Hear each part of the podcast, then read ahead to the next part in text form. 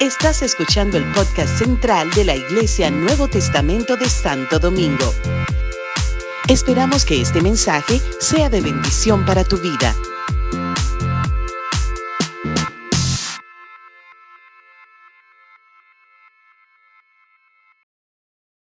Gracias al Señor por la presencia de nuestros pastores aquí.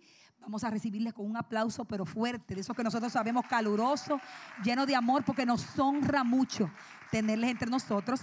Y les voy a, dejar con un saludo a la pastora Kenia primero, y luego ella va a presentar a su amado esposo. Estamos expectantes de ver lo que Dios tiene para nosotros a través de ustedes.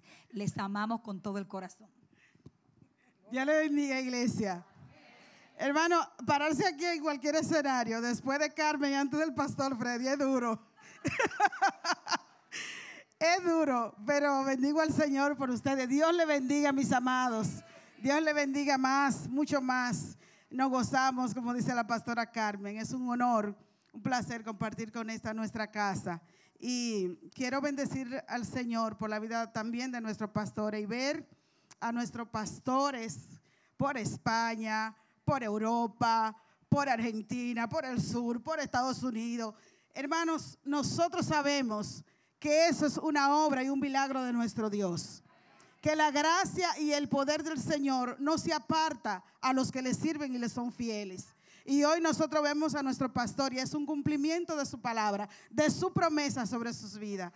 Y yo me gozo, me gozo como donde quiera que veo que Él va, lo bendigo y oro al Señor que Dios lo use, porque Dios verdaderamente bendice a los que son fieles, a los que le buscan. Y quiero dejarles solamente con un salmo. El salmista decía, entraré por sus puertas con gozo del corazón.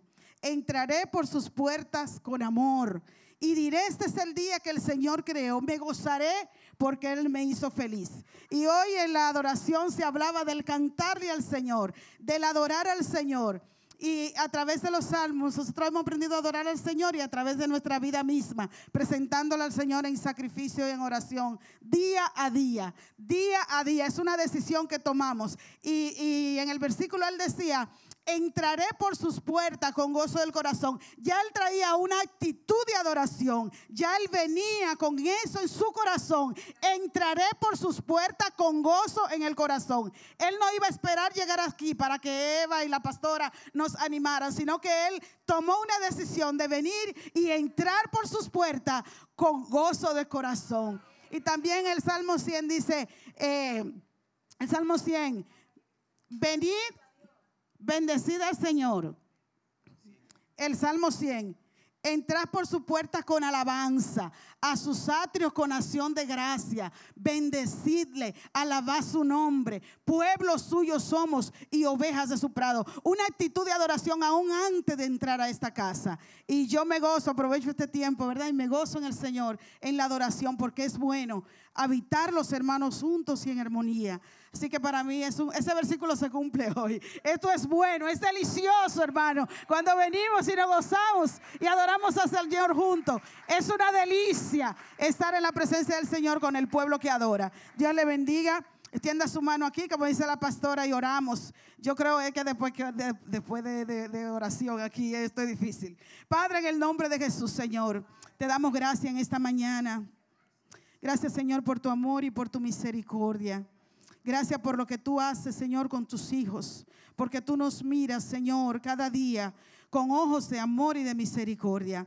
Oramos, Señor, en esta mañana por cada uno de nuestros corazones. Señor, que estén dispuestos a recibir tu palabra. Señor, que tú ministre, que tú traigas, Señor, una palabra fresca, un ánimo fresco en cada uno de nuestros corazones. Oramos por tus siervos, Señor, en esta hora para que tú unjas, Señor, sus, sus labios, su mente y su corazón. Y pueda, Señor, ministrar tu palabra con gracia y con denuedo y con sabiduría. Padre, en el nombre de Jesús, disponemos nuestros corazones, abrimos nuestras almas Señor, para que tú ministres conforme a cada una de nuestras necesidades. En el nombre de Cristo Jesús, bendice tu pueblo, Señor, con tu palabra. En el nombre de Jesús. Amén y amén. Nuestro pastor.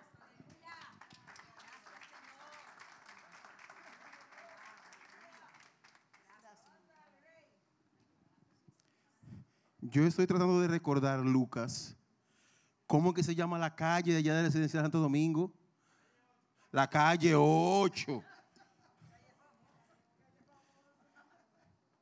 Miren, para los que no lo saben, Luca, Fredito, Jonathan, Esteban,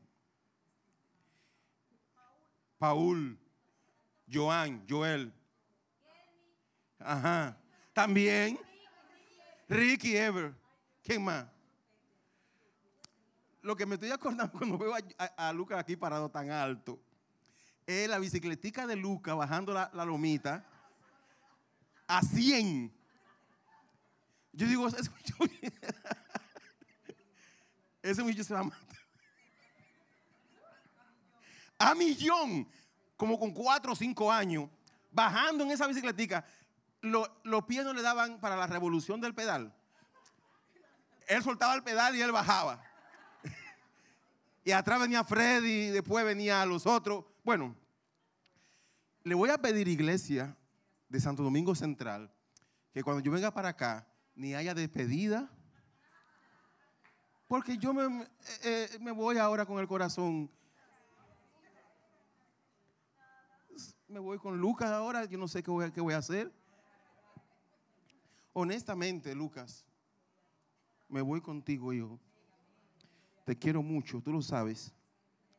Esa generación preciosa de jóvenes que cuando no veíamos nada a nosotros, a veces éramos seis, siete en la iglesia, la congregación, y Kenia reunía a los niños y, y lo metía en un cuartito, pero un cuarto caliente, tétrico y que se caía al techo. Ahí estaba Karen, ahí estaba. Bueno, ya esos muchachos tienen 25, 26, 30 años. Increíble cómo ha pasado el tiempo. Hay ingenieros, hay médicos, hay arquitectos, adoradores, doctores, abogados. Dios, qué bueno ha sido el Señor. ¿Ese eres tú, Jamie? Dios te bendiga. Jamie es una hija espiritual nuestra que queremos, amamos y me alegro de verte ahí. Oramos por ti todos los días. Yo quiero, con la ayuda del Espíritu Santo esta mañana, en el nombre de Jesús, descodificar una historia común en la Biblia. Y usted dirá, bueno, descodificar una historia común. Sí, todo el mundo la conoce.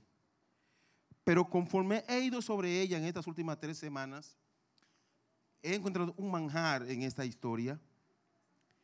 Y quiero que usted se involucre en la historia, se meta con nosotros, está bien, se meta con nosotros en la historia, gracias. ¿Y ese, quién es él? Es un hombre muy hermoso, Dios lo bendiga. Denle un aplauso a ese hombre. Es tu esposo. Yo lo vi aquí la semana pasada con el grupo Pro Templo y yo dije, ahí no hay hombre ni chiquito ni feo.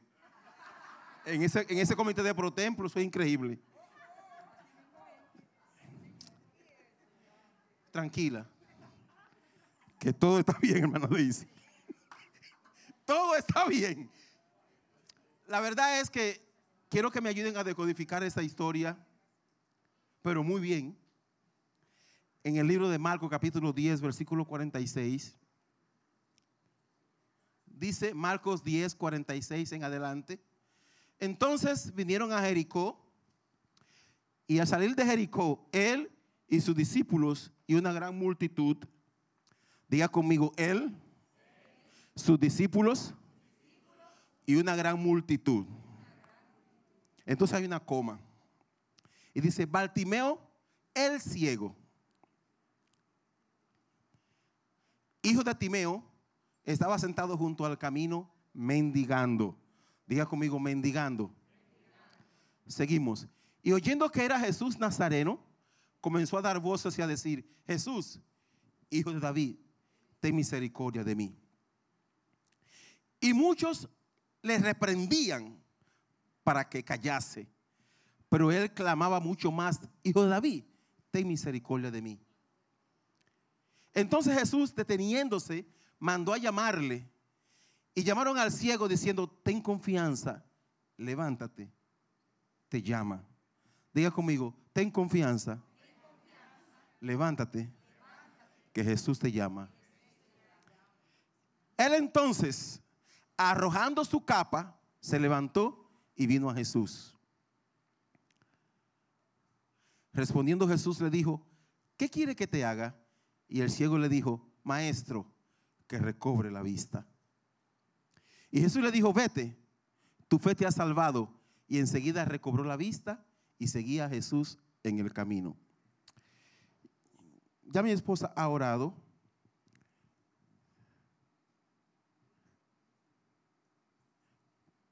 Pero permítame orar de nuevo en la dimensión de lo que hay en mi corazón para esta palabra. Tenga la gentileza de orar conmigo. Dios amado, tú eres bueno. Y tu misericordia se muestra para con nosotros a pesar de. Padre, esta mañana estamos en tu presencia, un ambiente precioso, exquisito, lindo, Señor. Y estamos en tu presencia, Padre amado, y necesitamos más de ti. Que el más de ti se haga manifiesto en cada alma. Es decir, Señor, en cada voluntad, en cada intelecto y en cada emoción aquí presente, Señor. Que cada corazón pueda entender que independientemente de, hay gracia, hay virtud y hay poder. Que cada persona que está aquí, Señor, podamos entender que independientemente de, tú escuchas. Tú escuchas. Padre, que cada uno de los que estamos aquí podamos entender que independientemente de, tú te detienes y llamas y nos anima a tener fe. Padre, tu palabra será compartida conforme la gracia que tú pongas esta mañana. Padre, que ninguna subjetividad, elemento intelectual, personal, se interponga entre tu gracia, entre la virtud de tu palabra y lo que queremos expresar esta mañana, Señor. Tu gracia y tu misericordia nos alcance en esta mañana, en el nombre de Jesús. Amén. ¿Quién era Bartimeo? Bartimeo,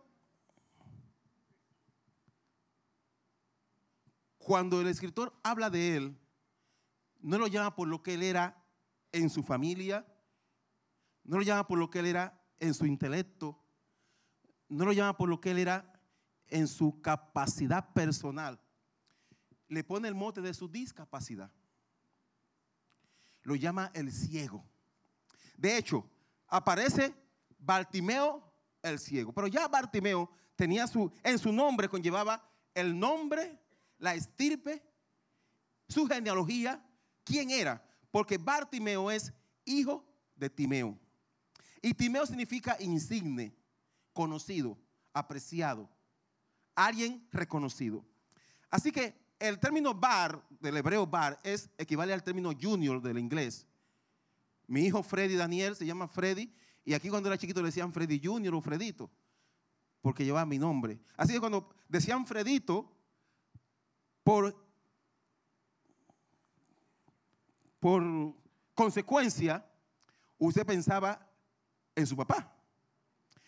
Pero Bartimeo ya significa el hijo de Timeo, el hijo del insigne, el hijo del hombre conocido del pueblo. Pero no lo reconoce la escritura como eso. El escritor le llama el ciego. Y es a partir de su discapacidad que Bartimeo se hace insigne. No solamente se hace el insigne, sino que Timeo no se conocía hasta que Bartimeo aparece. Su padre era totalmente ignorado, aunque era insigne, reconocido y alguien de algún tipo de incidencia social en Jericó. Timeo no aparece hasta que Bartimeo aparece. Pero Bartimeo no aparece por una coyuntura circunstancial. Él se hace aparecer. Él se hace aparecer. Él hace lo imposible para que le reconozcan, para que sepan que Él está ahí. Así que él no está escondido detrás de una discapacidad, detrás de un problema o detrás de una circunstancia negativa. Él está aprovechando su discapacidad, su condición negativa para mostrarse. Y está buscando la oportunidad para que eso cambie. Así que Bartimeo había nacido ciego, pero eso estaba a punto de cambiar. Porque las cosas cambian a partir de la actitud del ser humano. Independientemente de cuál sea. Yo ayer veía, con mucho respeto voy a decir esto, no quiero ser ofensivo en nada de lo que diga hoy, por favor. Así que hazme un esfuerzo en traducir esto muy bien.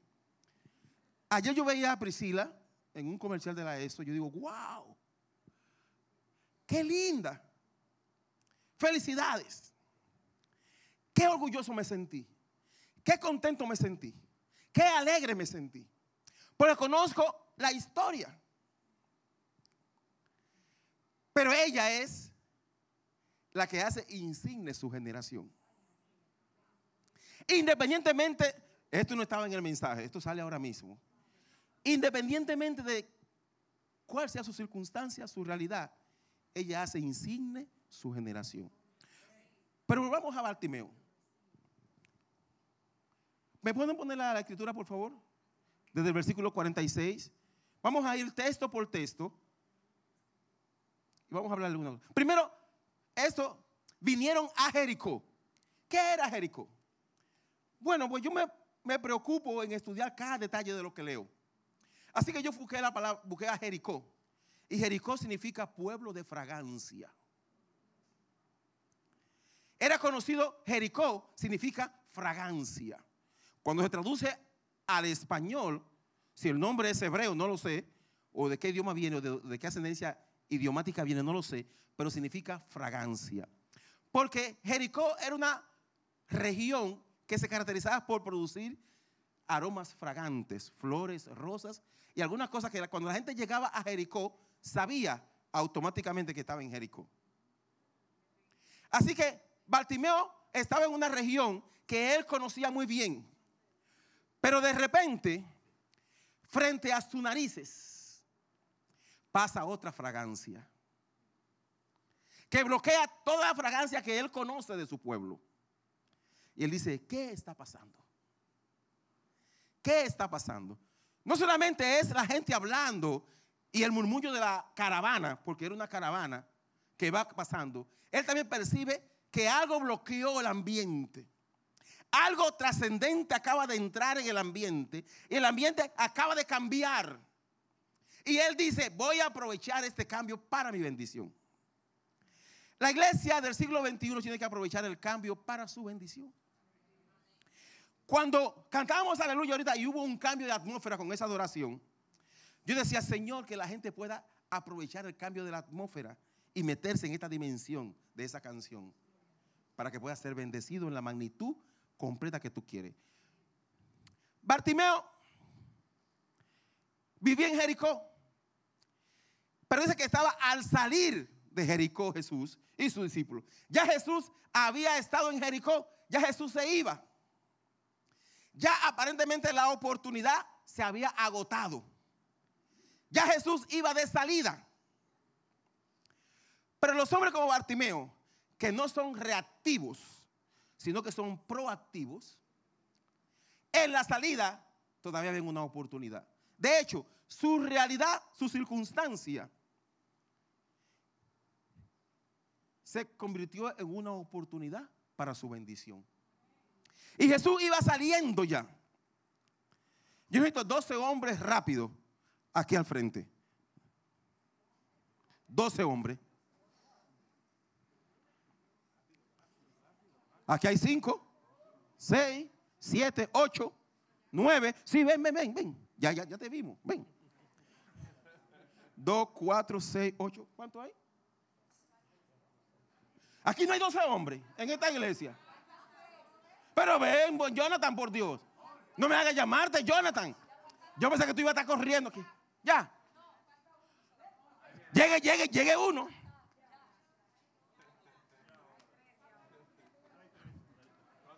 Está bien. Tranquilo, que para ti hay. Vamos caminando. Vamos caminando conmigo. Usted me habla de la maravilla del último milagro de los cinco mil. Usted me habla de la experiencia de la mujer samaritana. Hábleme de cualquier cosa. Vamos caminando, caminen conmigo. De las águilas. No había béisbol cuando Jesús, por favor.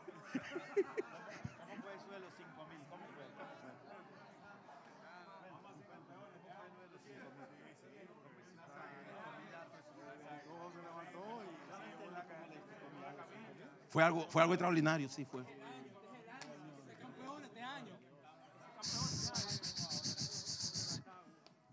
Silencio. Alguien me llama.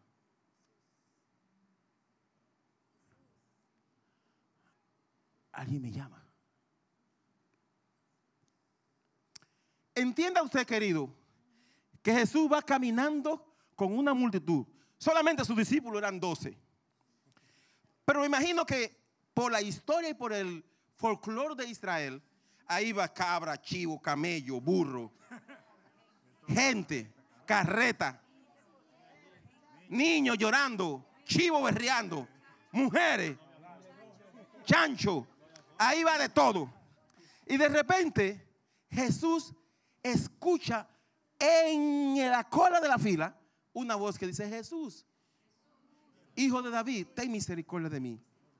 Y él dice, silencio. Silencio. Tráelo. Agarra cualquier Bartimeo. Dame un Bartimeo. Ah, ah estaba aquí. Bartimeo estaba aquí. Ok, se pueden sentar.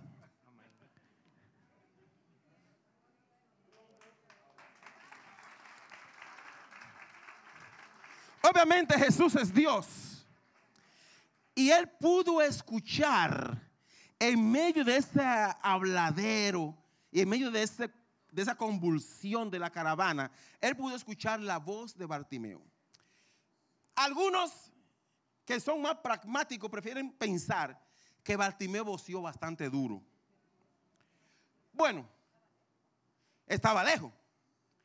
Sea que Jesús lo escuchó por ser misericordioso, o sea que Bartimeo voció duro, ambas aplicaciones son importantes en esta historia. Ambas son importantes en esta historia. Jesús le escuchó. En tu vida tú estás llamando y parece que nadie te escucha. Lleva años con ese motivo de oración y parece que nadie reacciona en el cielo. Mi esposa y yo veníamos hablando de un caso y Kenia le pone a esa persona, ora. Y ella dice, ya oré. Y yo dije, ya. ¿Viste mi reacción en el carro? O sea, me está compartiendo un, testimonio de alguien con una situación complicada y Kenia le dice, ora. Y la persona le contesta, ya oré. ¡Ya! ¿Ya oré? Bartimeo no se quedó en el, ya oré. A él no le importó la multitud. A él no le importó la adversidad. A él no le importó el bullicio. A él no le importó su A él no le importó su discapacidad. A él no le importó su nombre. A él no le importó que estuviera en la ciudad de los, de los aromas. Él quería un milagro. Él quería un milagro. Bartimeo, el ciego, pero que estaba a punto de dejar de ser el ciego. Ahora sería el vidente. Cuando te expones con vehemencia a la presencia de Dios, algo tiene que pasar. Sea lo que sea tu circunstancia, tiene que cambiar. Aleluya. Bartimeo tenía la justificación perfecta para ser reactivo. Él tenía la justificación perfecta para quedarse en su casa, no salir sentir vergüenza, tener miedo, estar aprensivo, sentir temor de la burla del público. Él tenía la justificación perfecta para quedarse en su casa. Ahora, Bartimeo sabía el peligro de quedarse en su casa y la bendición de salir al camino. Si Bartimeo se queda en su casa por 38 años cada día, no llegaba el día en que se encontraría en el camino saliendo de Jericó con Jesús.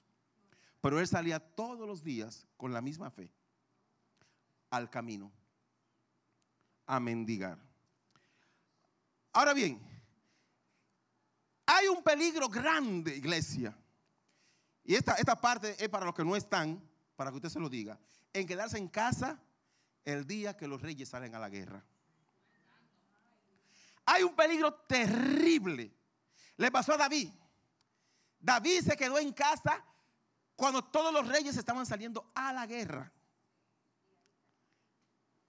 Y ahí vino la maldición, el pecado, la tentación, el asesinato, la conspiración, el engaño, la mentira. Toda una treta de maldad estructurada por un hombre que tenía el corazón conforme al de Dios. Por un solo detalle. El problema de David no era su corazón. Es que ese día se quedó. ¿Me entiende la diferencia? El problema no era su corazón, no era que él tocara el arpa y que los demonios salieran corriendo. Él lo sabía hacer, pero ese día se quedó. Bartimeo nunca se quedaba en su casa. Él salía junto al camino. Salir junto al camino implica exponernos a la posibilidad de que algo de trascendencia nos alcance. Ser proactivo. Bartimeo no se juntaba con nadie. Porque nadie podía comprender su proactividad. Posiblemente los demás discapacitados de la época eran reactivos, apenados, entristecidos, angustiados, avergonzados. Bartimeo no, deprimido, gracias. Bartimeo no. Bartimeo salía junto al camino. Aquí estoy. Hoy puede ser el día de mi milagro. Hoy puede ser el día en que el progreso, porque salir al camino implica progreso, desarrollo, oportunidad, gracia, exposición a una posibilidad. Y él todos los días salía a exponerse. Ahora miren que decía que mendigaba. Cuando busqué el término mendigar, me encontré con que mendigar tiene tres, en griego tiene tres aplicaciones. Pedir limosnas, ir por más, pedir limosnas, ir por más o necesitar. Creo que Bartimeo, por, su, por el perfil que vemos en la historia, no se quedaba ni en pedir limosnas ni en necesitar. Se quedaba en ir por más. Él salía para ir por más.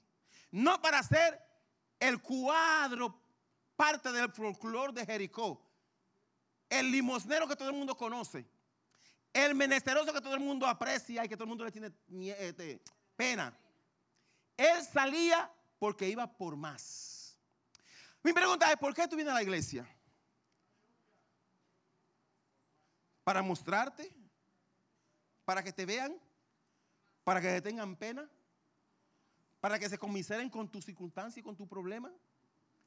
¿Para agarrar al pastor al final del culto y abrumarlo con un problemota? Que no está mal, eso, es parte de nuestro trabajo. No me malinterpreten. O con la actitud proactiva de ir por más. No voy a pedir limosnas.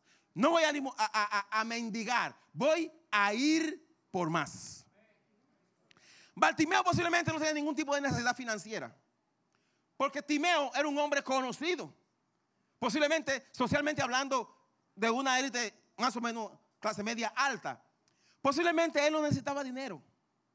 Él no salía a mendigar una moneda. Él salía en la proactividad del día de encontrarse con su milagro. Tanto es así que cuando le preguntan, lo primero que él dice es que recobre la vista. Él estaba claro. Él no pensó que me arreglen el techito de la casita, que, me paguen la universidad del niño, que, que, el carrito que me cambie las cuatro gomas del carro, que me den combustible por un año. Él no pensó en eso. Él pensó en que recobre la vista. Que recobre la vista. Él estaba claro de por qué salía al camino. Él salía al camino a buscar su milagro. Aleluya. Así que él no se quedaba en casa. Hay una gran diferencia entre reactivo y proactivo. Cuando se juntan dos elementos químicos reactivos y chocan los dos, ¿qué hay? Una explosión. Cuando dos chimojos se juntan, ¿qué hay? Chisme al cuadrado, dice la pastora Kenia. Cuando dos enfermos reactivos se juntan, ¿qué hay? Conmiseración y pena. Cuando dos reactivos pobres se juntan, ¿qué hay? Paupérrima situación. Pero cuando se junta con un proactivo, la circunstancia va a cambiar. Bartimeo no era reactivo, él no reaccionaba a sus circunstancias, él proaccionaba a partir de sus circunstancias. ¿Ven los dos estados totalmente diferentes? Por eso él salía junto al camino. Ya en la puerta de salida, Jesús se iba. Y él dijo, un momento, dijo Bartimeo, ¿qué está pasando? ¿Qué está pasando? Me llama la atención cuando él preguntaba qué está pasando y comenzó a vociferar, Jesús, hijo de David, ten misericordia de mí. La gente le decía, cállate, cállate. Y como él era ciego, él no veía nada. Si le decían de este lado, él lo para este lado. Jesús, hijo de David, ten misericordia de mí. Y venía uno de este lado, cállate. Jesús, hijo de David, ten misericordia de mí. Venía uno de frente. Jesús, hijo de Jamí. Porque él no veía.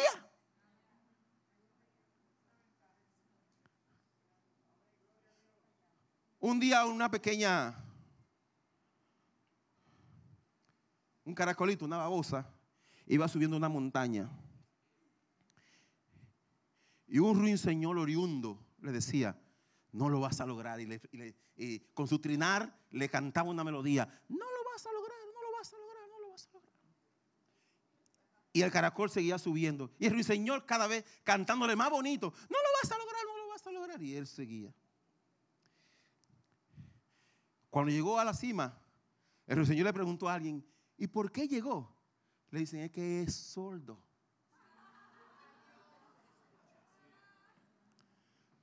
A palabras necias, a gente reactiva, saca de los pies. Esta generación de gente que va para el cielo no puede estar junto con gente reactiva. Que en vez de explotar tu potencial, lo que hace es que explota tu negatividad. Que en vez de sacar lo bueno tuyo, lo que hacen es que sacan tu maldad. Ay, yo estoy mirando en estos días, tengo años, digo en estos días, pero que tengo años, viendo el proceso de manipulación.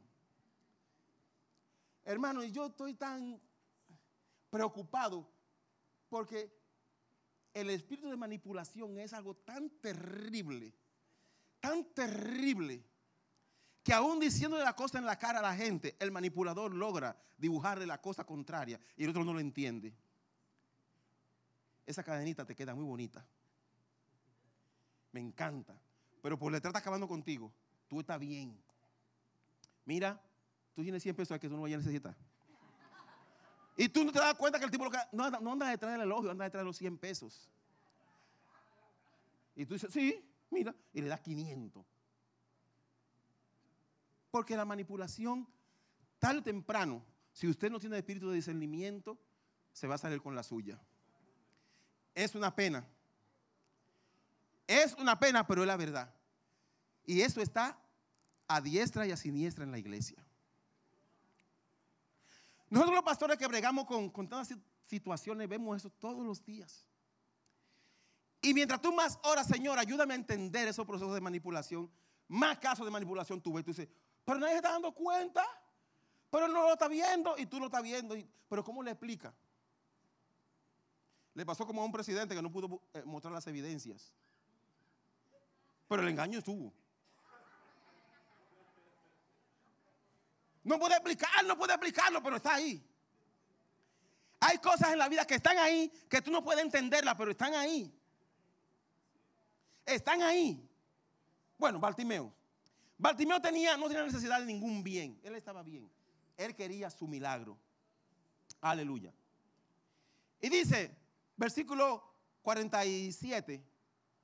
Y oyendo que era Jesús Nazareno, comenzó a dar voces y a decir, a dar voces.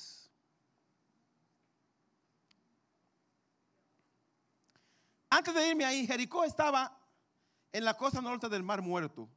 Era de la tribu de Benjamín entre Jerusalén y el río Jordán. Así que era un pueblo conocido. Pero Jericó, me encanta Bartimeo porque Bartimeo hace célebre a Jericó y hace célebre a su familia. ¿Lo comprenden? Bartimeo hace célebre a Jericó y hace célebre a su familia. Posiblemente si Bartimeo no hubiese existido como elemento central de esta historia, ni conociéramos de Timeo y conociéramos muy poco de Jericó. Pero hoy conocemos de Timeo y conocemos de Jericó por Bartimeo.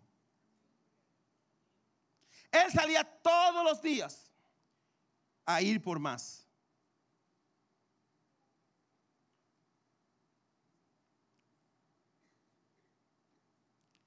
La palabra griega mendigar es prosaiteo, ir por más, suplicar. Y suplicar en el caso más denigrante de los casos y pedir limosnas. Sin embargo, Bartimeo ni suplicaba ni pedía limosna. Él iba por más. Él estaba claro. Él no era el típico limosnero que suplicaba, que pedía. Él era alguien que esperaba en fe su milagro. Una cosa es estar pidiendo y suplicando, sobre todo pidiendo y suplicando a posibilidades imposibles. Escuche la palabra, posibilidades imposibles. Esperando en el sistema, esperando en el gobierno, esperando en, en fulanito que viene de Nueva York, esperando en que fulanito que me va a mandar una cosa. Posibilidades imposibles, promesas que no pueden ser cumplidas en la dimensión perfecta de la necesidad. Ah, porque si nos llegan cosas a veces que son paliativos. Tú debes 5 mil y te llega a 2 mil pesos. Aunque hay un paliativo. Pero Bartimeo quería los 5 mil pesos completos. Él no quería el paliativo, él quería el milagro. Él no quería la solución mediana, él quería la solución completa.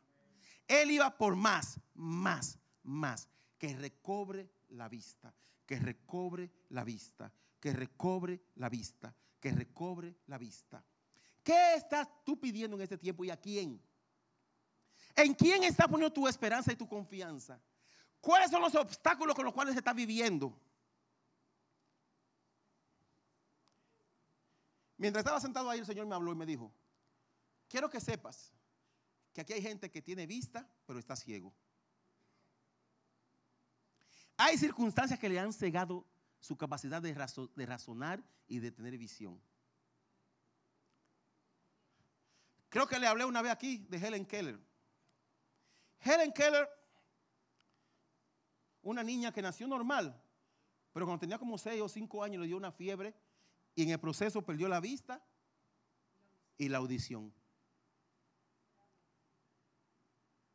Y la voz. Pero ¿por qué Helen Keller se me hace tan célebre a mí? Porque lo primero que leí de ella fue un pensamiento una vez y me obligó a buscar su historia. Porque leí que Helen Keller dijo, lo peor que le puede pasar a una persona es tener vista y no tener visión. Digo, ¿cómo? ¿Y qué mujer es esta? Tener vista y no tener visión. Así que la estudié. Y Helen Keller, siendo sorda, muda y ciega, se graduó con lado de la universidad en dos carreras diferentes, escribió cinco libros diferentes, tuvo una fundación que manejaba en la Segunda Guerra Mundial dos millones de dólares, ayudando a los soldados y a los ciegos que venían de la guerra. Fue catedrática de universidades tenía contacto con el gobierno norteamericano y asesoraba al gobierno norteamericano. Así que su circunstancia no fue óbice para ella dejar de tener éxito en la vida. Ella era un Bartimeo. Lo peor que le puede pasar a una persona es tener vista y no tener visión. Y el Señor me decía, hay gente que los problemas, las circunstancias, la deuda, el nombre, el apellido, la carrera, la universidad, el carrito, la jipetica lo tienen ciego. La noviecita lo tienen ciego. Pero están tan ciegos que no salen al camino para exponerse a la luz. Prefieren seguir dependiendo de su ceguera para justificar su incompetencia. ¿Alguien está aquí? Prefieren escudarse en su discapacidad para evidenciar o justificar su incompetencia en la vida. No hay nada, según veo en la palabra de Dios, nada que justifique la incompetencia del ser humano, más que la falta de actitud y de disciplina. No hay nada, nada. Su incompetencia es el resultado de falta de actitud correcta y de disciplina. Eso es todo. Por eso el apóstol que escribió el libro de los Hebreos dijo, dijo, vamos, muévanse. Vamos a ver eso. Me diga esa cita, Hebreo capítulo 4, versículo 1, si me ayudan por favor. Hebreo 4, 1 dice.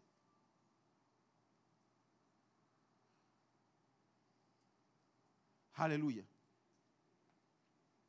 Temamos pues, dice, no siendo que, ok, gracias, me llegó la memoria, no siendo que, permaneciendo aún la promesa de entrar en su reposo, algunos de vosotros parezcan no haberlo alcanzado.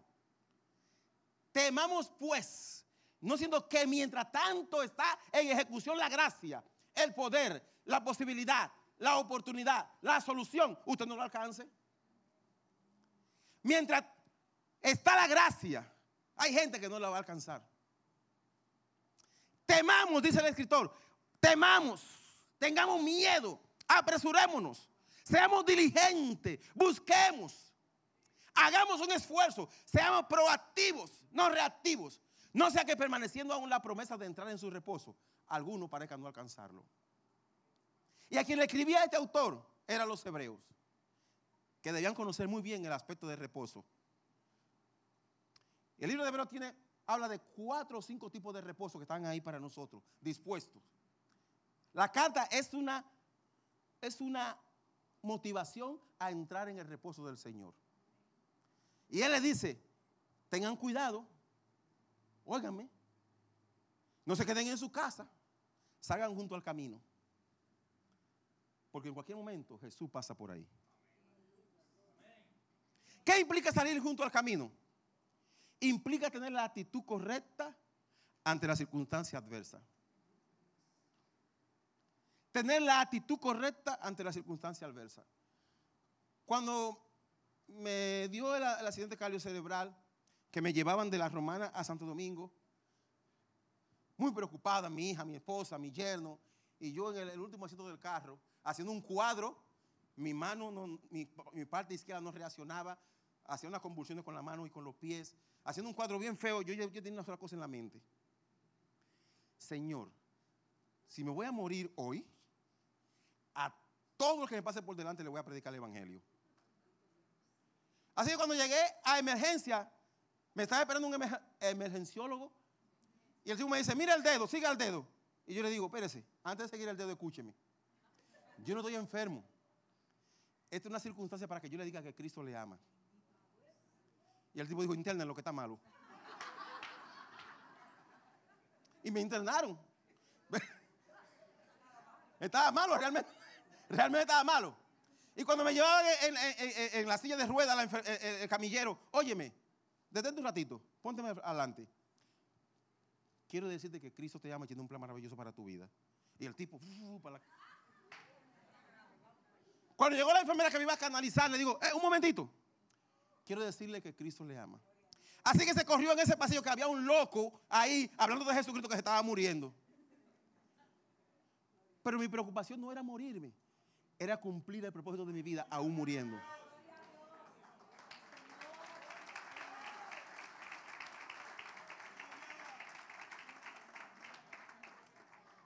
Así que Dios nunca me permitió perder el, conocimiento en esa circunstancia. Siempre estuve cabal y sabiendo lo que estaba haciendo. Aunque todo el mundo no, lo entendiera. Pero yo sabía lo que estaba. Yo estaba muy cuerdo, Kenny, oíste. Sí, porque se preocuparon. Y Richard, ¿no está, ¿no está Ricardo aquí hoy? Ricardo fue a visitarme y se vistió de negro, con una corbata negra, un traje negro. Y yo estoy así. Y abro los ojos y veo a Ricardo. Y le digo, te equivocaste. Es para el hospital, no era para la funeraria.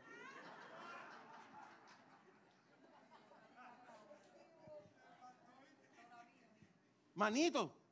Ay, manito. No, manito, no. Es que te equivocaste. No era para, no era para la funeraria, para el hospital que tú venías. Es malo que estoy, no he muerto, ¿verdad? La verdad es que siempre estuve consciente de dos cosas. Mi, mi razón de vida y mi sentido del humor. No lo puedo perder. Salir junto al camino independientemente de cuál sea la circunstancia. Usted no puede estar viviendo reaccionando a su realidad. La fe nos levanta por encima de eso. La fe nos eleva por encima de eso. Compréndalo. Eso es fe. Que aunque todo diga lo contrario, aunque su realidad sea que usted está ciego, no, sáqueme al camino. Ayúdame, sáqueme al camino. Igual que, el chico del estanque de Bethesda, en Juan 5. Llévenme, que del otro yo me encargo. Ustedes me llevan ahí, y yo 38 años yendo al estanque, llévenme, que del otro yo me encargo. Pero oye, es que, es que el primero que entre es que se sana. No, no, no, a usted no le importa eso. Llévame, exponme a la presencia del lugar que del otro yo me encargo. Te estás muriendo, no te preocupes, llévame que del otro yo me encargo. Que te vayan a embargar, no te preocupes. Exponme a la presencia de Dios, que de lo otro el Señor y yo nos encargamos. Que estoy malo, no te preocupes. Que me falta esto, no te preocupes. Que tengo carencia, no te preocupes. Que de eso se encarga el Señor y yo. Porque yo no me quedo en casa mientras el Señor va a pasar por, por Jericó. Aleluya. El camino involucra progreso. David por no salir, por no salir fue expuesto a la tentación. Miren, hermano, yo le digo a la iglesia que pastoreo, ¿qué hace usted en su casa cuando hay culto? Yo no puedo explicármelo, honestamente. No quiero parecer un poco como, como, como, como altanero con esto, pero ¿qué hago yo en mi casa cuando hay un, un congreso en progreso en mi congregación? ¿Qué hago yo fuera de la presencia de Dios cuando los jóvenes están danzando en la iglesia? ¿Qué hago yo viendo ESPN en mi casa, juegos de béisbol, cuando en la iglesia hay un programa en progreso? Yo le digo a la iglesia, usted se expone a lo siguiente, tentación, pecado, consecuencia de maldición, conspiración, asesinato, traición. Y no desde otro hacia usted, sino desde usted hacia otro, que es lo peor. A ver si lo entiende. No es que otro va a venir a tentarlo, a causarle pecado, a traer maldición, a conspirar. Es que su corazón está fuera del contexto de la fuente correcta para fluir en bendición. Entonces fluye en maldición. Mira cuán bueno y cuán delicioso es habitar los hermanos juntos y en armonía. ¿Ah? Porque allí envía a Jehová bendición y vida eterna. Cuando alguien me pregunta una pastor, ¿por qué hay que venir a la iglesia cada vez que hay un culto? Bueno, léete el Salmo 100, porque allí envía a Jehová bendición y vida eterna. No me dice de mi casa. ¿Cómo? No me dice del club. ¿Cómo? No me dice del estadio. No me dice de, la calle. No me dice de de mi centro de trabajo. Dice en la congregación de los santos. Allí envía Jehová bendición y vida eterna. Entonces, cada vez que la congregación de los santos se efectúa, yo tengo que estar ahí. Porque allí alcanzo vida eterna y bendición. ¿Alguien entiende eso? Así que Bartimeo, el hijo de Timeo, estaba junto al camino. Eso implicaba iniciativa, proactividad y nunca reactividad. En Bartimeo yo no veo ninguna reacción negativa en lo que él hacía. No lo veo. Aun cuando todo conspiraba para que fuera así. Su ceguera, la sociedad, el que va pasando, el bullicio, que Jesús vaya adelante, que los doce apóstoles, que, que de calle. Nada de eso. Él, sigue siendo proactivo. Proactivo. Es como si le inyectaran una inyección de proactilina. Proactivo. Jesús, hijo de David, ten misericordia de mí. Me encanta la escena donde Jesús se detiene y dice, ¿cuántas veces el nombre de Jesús se, habrá dicho en esa caravana?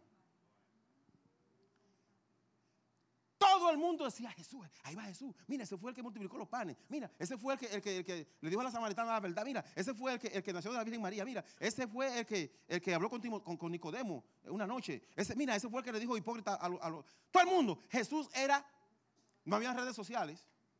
Jesús era el tema principal de conversación en ese contexto geográfico e histórico. ¿Cuánta gente mencionó el nombre Jesús? Pero solamente uno voceó con desesperación.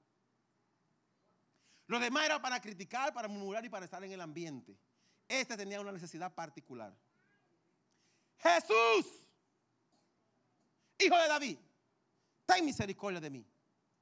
No importa quién, cuántas veces mencionaron el nombre de Jesús, él nada más escuchó a Bartimeo que estaba, yo imagino por lo menos dos cuadras de él. Me lo imagino yo. Puede ser un poquito más.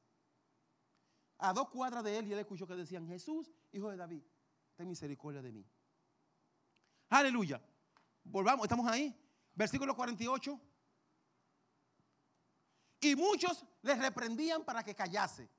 Pero él clamaba mucho más, hijo de David, ten misericordia de mí.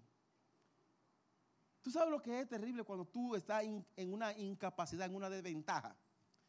¿Quiénes tuvieron, eh, quiénes fueron, todos fuimos a la escuela, ¿verdad? Cuando alguien nos daba un cocotazo, cállate. ¿Alguien- al- ¿Alguno sufrió bullying aquí? Ah.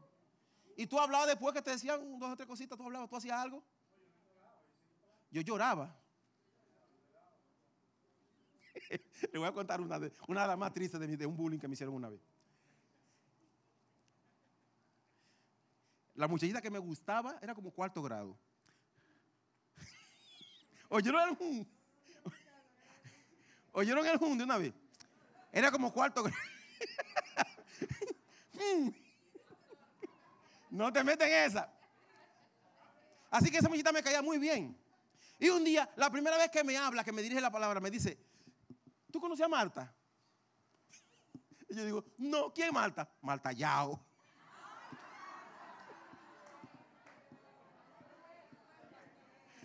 ¡Qué cruel! Yo no, yo no sé. Gracias a Dios por la sangre de Cristo que me... No, si me sané yo la pregunta. wow, yo iba con tanta emoción a escuchar lo que ella me va a decir. Y ella lo que iba a hacer era un bullying. Pero gracias a Dios porque el Señor me, me concedió a una mujer que me ama, me aprecia, me cuantifica en la justa medida y mucho más allá de lo que soy. Gracias, mi amor. Ella se lo perdió.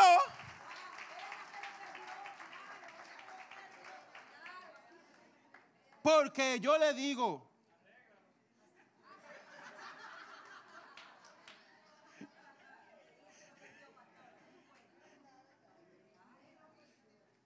cuando yo recibo los, los estudiantes, yo recibo cada tres meses mil, dos mil estudiantes, lo que hacemos, ¿no?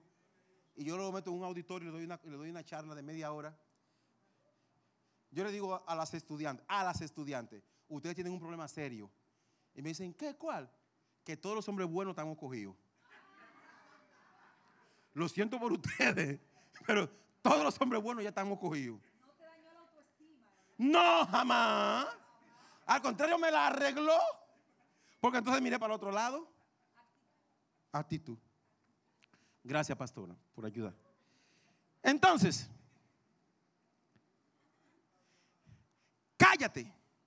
Y él clamaba, Jesús, ¿qué me puede callar la boca? David decía que se pegue mi lengua a mi paladar si no he de adorarte. Decíamos, aleluya, aunque el enemigo esté frente a mí. Wow, qué palabra, Eva. ¿Y esa canción? Aleluya, aunque el enemigo esté frente a mí. Usted porque no entendió muy bien eso quizás. Así que se lo voy a explicar para cuando lo vuelvan a cantar. ¿Ok? Tú sabes lo que es tener la persona que te hace daño, que te marcó, que te estigmatizó negativamente, que te robó, que te quitó lo que tú eras. Tenerlo frente a ti y decirle, aleluya. Aleluya. Aleluya. No importa lo que tú me hayas quitado, lo que tú me hayas robado. Juan 10:10, 10, el ladrón no vino sino para matar, robar y destruir. Yo he venido para que tengan vida y para que la tengan en abundancia. Alguien vino. ¿Sabe lo que significa aleluya? Alabado sea Dios. Óyeme, alabado sea Dios porque tú no me detienes. Porque el estigma negativo tuyo no me detiene. Porque alguien escribió en Gálatas, por quien vuelva a sufrir dolores de parto hasta que Cristo sea formado en ustedes. Porque hay alguien que está siendo esquematizado dentro de mí. Está siendo formado dentro de mí. Un carácter, un fruto, un don, una gracia, un poder, una actitud, una aptitud. Amén. Está siendo puesta dentro de mí constantemente. Para yo pararme frente a ti y decirte, aleluya. Aleluya. ¿Me puedo parar frente a ti, diablo mentiroso, y decirte, aleluya. Aleluya. Aleluya. Y Bartimeo dijo, puede mandarme a callar, me puede poner el mote de ciego, pero yo voy por mi milagro. Mira cómo termina la historia, 49. Entonces Jesús deteniéndose mandó a llamarle. Y llamaron al ciego diciendo, oye, ya Bartimeo se desapareció. El escritor le quitó el nombre en vez de decirle su nombre correcto. ¿Sabe que somos bien, crueles? Nosotros los humanos somos bien crueles. Y, y Marcos fue cruel. Y llamó al ciego diciendo, ten confianza, levántate, te llama. Cuando Marco escribe la historia, pierde el nombre de Bartimeo en el camino y lo etiqueta negativamente. Pero eso estaba a punto de cambiar. Estaba a punto de cambiar. ten confianza. Levántate, te llama. A mí me encanta. Ven acá. Suéltalo que yo no le voy a hacer nada. Oye, pero es ahí que lo tiene. El mismo que mandó a callar a Bartimeo posiblemente, o que estaba de acuerdo en que Bartimeo se callase, es que tiene que decirle ahora, ten confianza, te llama. Ten fe. Y exponerlo, no solamente para que Bartimeo lo recibiera su milagro, sino para que él, el enemigo que se paró frente a ti, para que él vea el poder de Dios. El mismo que lo mandó a callar. Quédate ahí. Ven cabrón.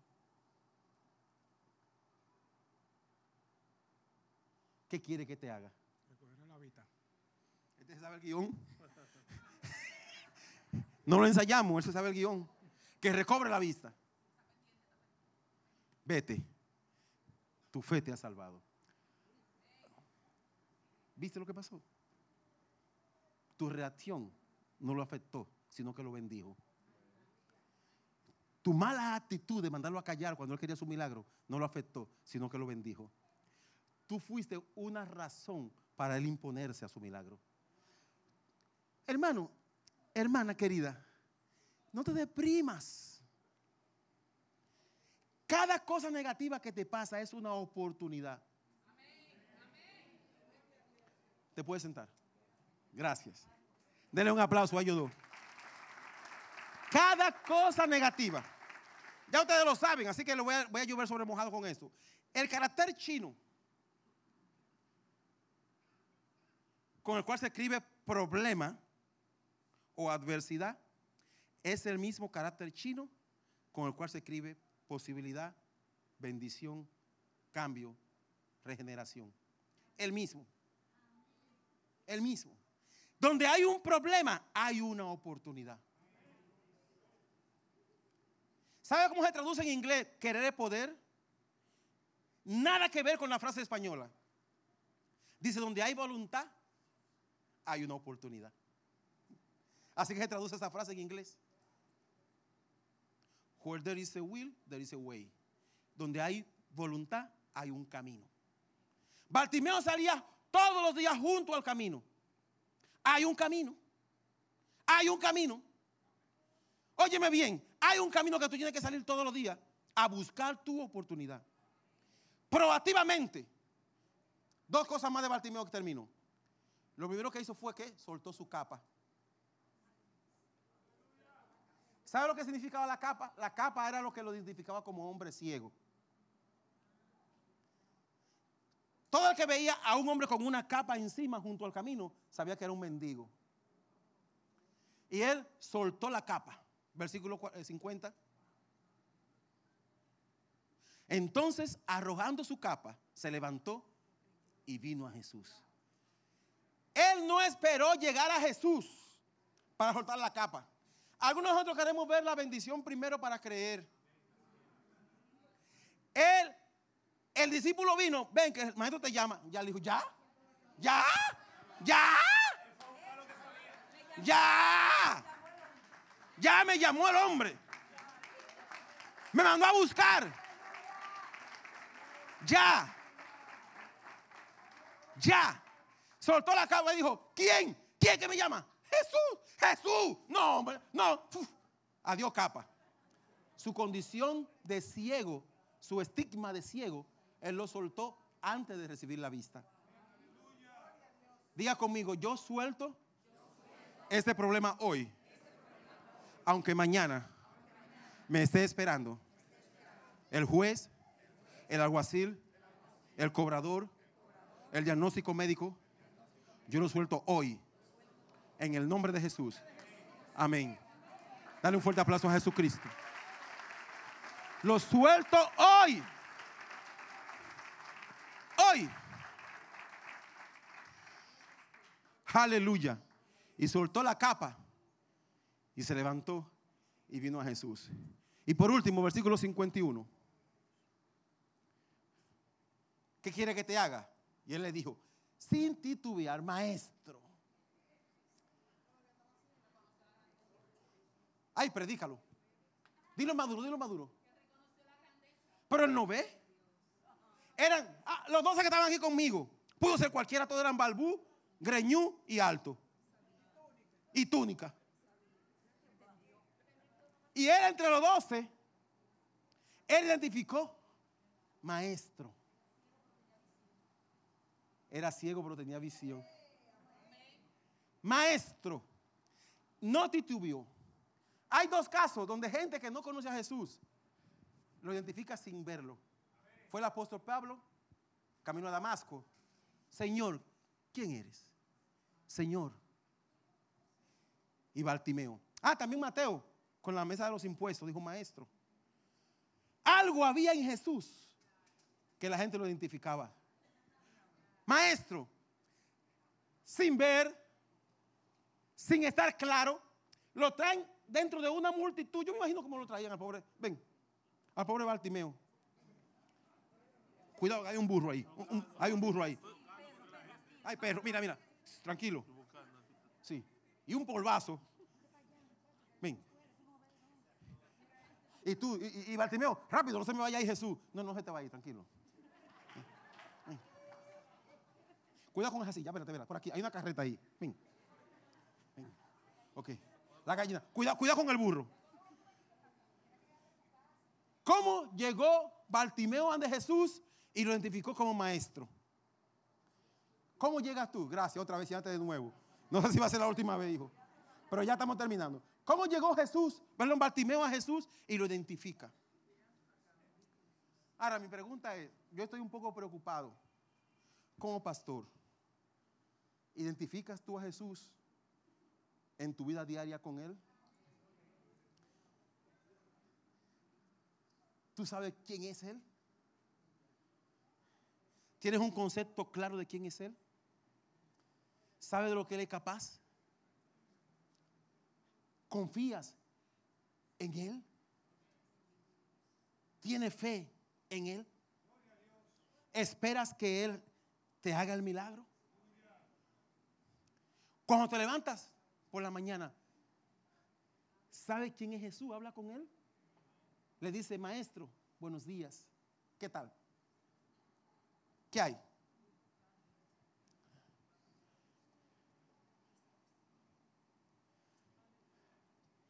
Las oraciones más espirituales que yo hago son esas. ¿Qué hay Jesús? ¿Qué me espera el día de hoy? Acompáñame, no me deje. Caminemos juntos. Ayúdame. Háblame. Ay, que tu palabra se me revele, Señor. No me dejes, Señor. Maestro, mi necesidad, tú sabes cuáles son, pero te voy a decir alguna. Ta, ta, ta, ta. Ayúdame. Que recobre la vista. Él no titubeó. Él sabía lo que quería. Otra pregunta reflexiva para ti esta mañana. ¿Sabes tú lo que quieres de Dios? O déjame refrasear la pregunta ponerla más espiritual y más teológica. ¿Sabes tú qué tipo de necesidad tienes que te acerca a Dios? Porque la mayoría de nosotros no sabemos qué necesidad nos acerca a Dios. Sabemos la necesidad que nos acerca al mundo, al acreedor, al especialista, pero a Dios. ¿Qué me lleva más a ti, Señor? 51 y terminé. 52, perdón. Y Jesús le dijo, vete. Me encanta a Bartimeo. Bartimeo, además de que era ciego, era como medio torpe a veces. Porque Jesús le dijo, vete, y él no se fue, él lo siguió. Vete. Y seguía a Jesús en el camino. ¿Quién osa irse de Jesús después de recibir lo que Jesús le da? ¿Quién? ¿Quién se descarría? ¿Quién lo deja? ¿Quién se olvida de él? ¿Quién? ¿Quién? ¿Quién? ¿Quién vuelve al mundo? ¿Quién vuelve a las antiguas andanzas? ¿Quién vuelve a hacer lo que era antes? ¿Quién prefiere ser ciego después de recibir la vista? ¿Quién? ¿Quién? ¿Quién vuelve al barrio? ¿Quién vuelve a la taberna? Al punto de droga. ¿Quién? Después de tener a Jesús en su corazón. ¿Quién? ¿Quién? ¿Quién? Vete. No, no, maestro. Yo lo siento. Pedro le dijo, ¿a dónde? Si solamente tú tienes palabra de vida eterna. ¿A dónde iremos? Y le seguía en el camino. Los del camino en el libro de Hechos, antes de llamarlos cristianos, a los seguidores de Cristo le decían los del camino. Los del camino. Los que se exponen proactivamente al progreso, al desarrollo, los que trastornan el mundo, los que están en el camino. Lo que usted es, usted no está aquí para ser más gente. Usted está aquí para trastornar al mundo. En el nombre de Jesús. Póngase de pie, por favor.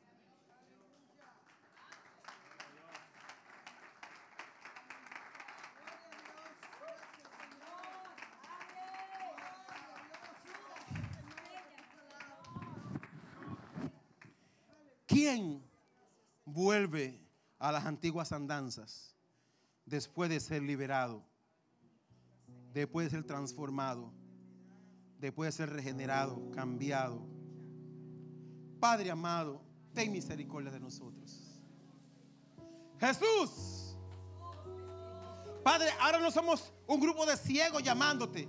Ahora somos un grupo de videntes necesitados de no regresar a las antiguas andanzas, Señor. Jesús, ten misericordia de nosotros. Que no volvamos más al camino antiguo. Pasa por aquí. Aquel viejo coro de los 80. Jesús está pasando, no, no que lo canten, lo voy a recordar. Jesús está pasando por aquí y cuando Él pasa todo se transforma. Se va la tristeza y llega la alegría. ¿Quién lo compuso? Fue inspirado en esta historia. Definitivamente. Se va la tristeza y llega la alegría. Y después que llegó la alegría, ¿para qué volver a la tristeza? Bartimeo no se quiso ir. Soltó la capa y le seguía. Soltó la capa y le seguía. Hoy es el día de soltar tu capa. El estigma negativo, lo que te identifica, lo que te iguala con el mundo, lo que te hace ser parte de un sistema equivocado. Eso suéltalo en el nombre de Jesús. Y camina con Jesús. Camina con Jesús. Camina con Jesús. Camina con Jesús. Aleluya. Adelante.